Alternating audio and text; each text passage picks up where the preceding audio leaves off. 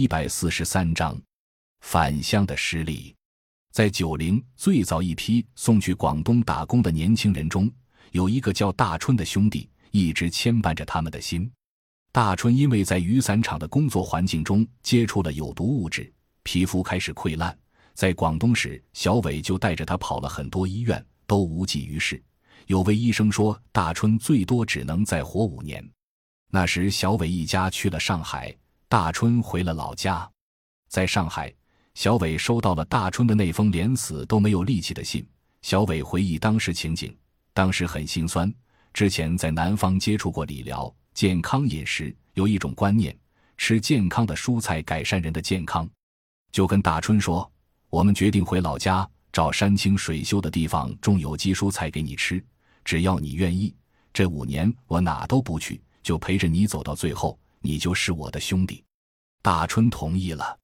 于是二零零二年，小伟带着九零、子月一家三口，还有两个红色的行李箱回到雀山，那就是他们在外这几年的全部家当。他们开始借钱，找地方，最终在薄山湖水库边的二道河村租了现在这三百亩地的荒山头，租期为五十年。当时对方要三千八百元一次性付清，我说算你四千元，再给你双倍，八千元我租下了。地租来之后，在村里做了公示，并办了林权证。租完之后，别人都觉得我被骗了，但这个价是我自己定的，我是急需要，我是想要生活。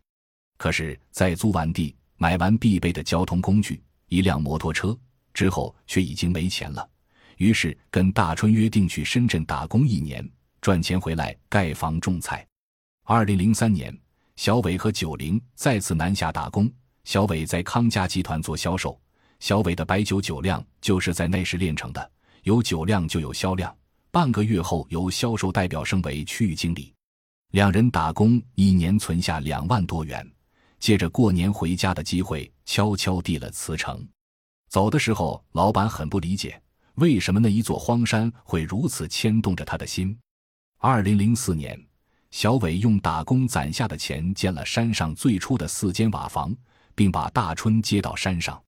因为要生活下去，开始发展种植和养殖。河南地区有在八月十五吃公鸡的习俗。二零零五年，他们在山上养了五千只鸡。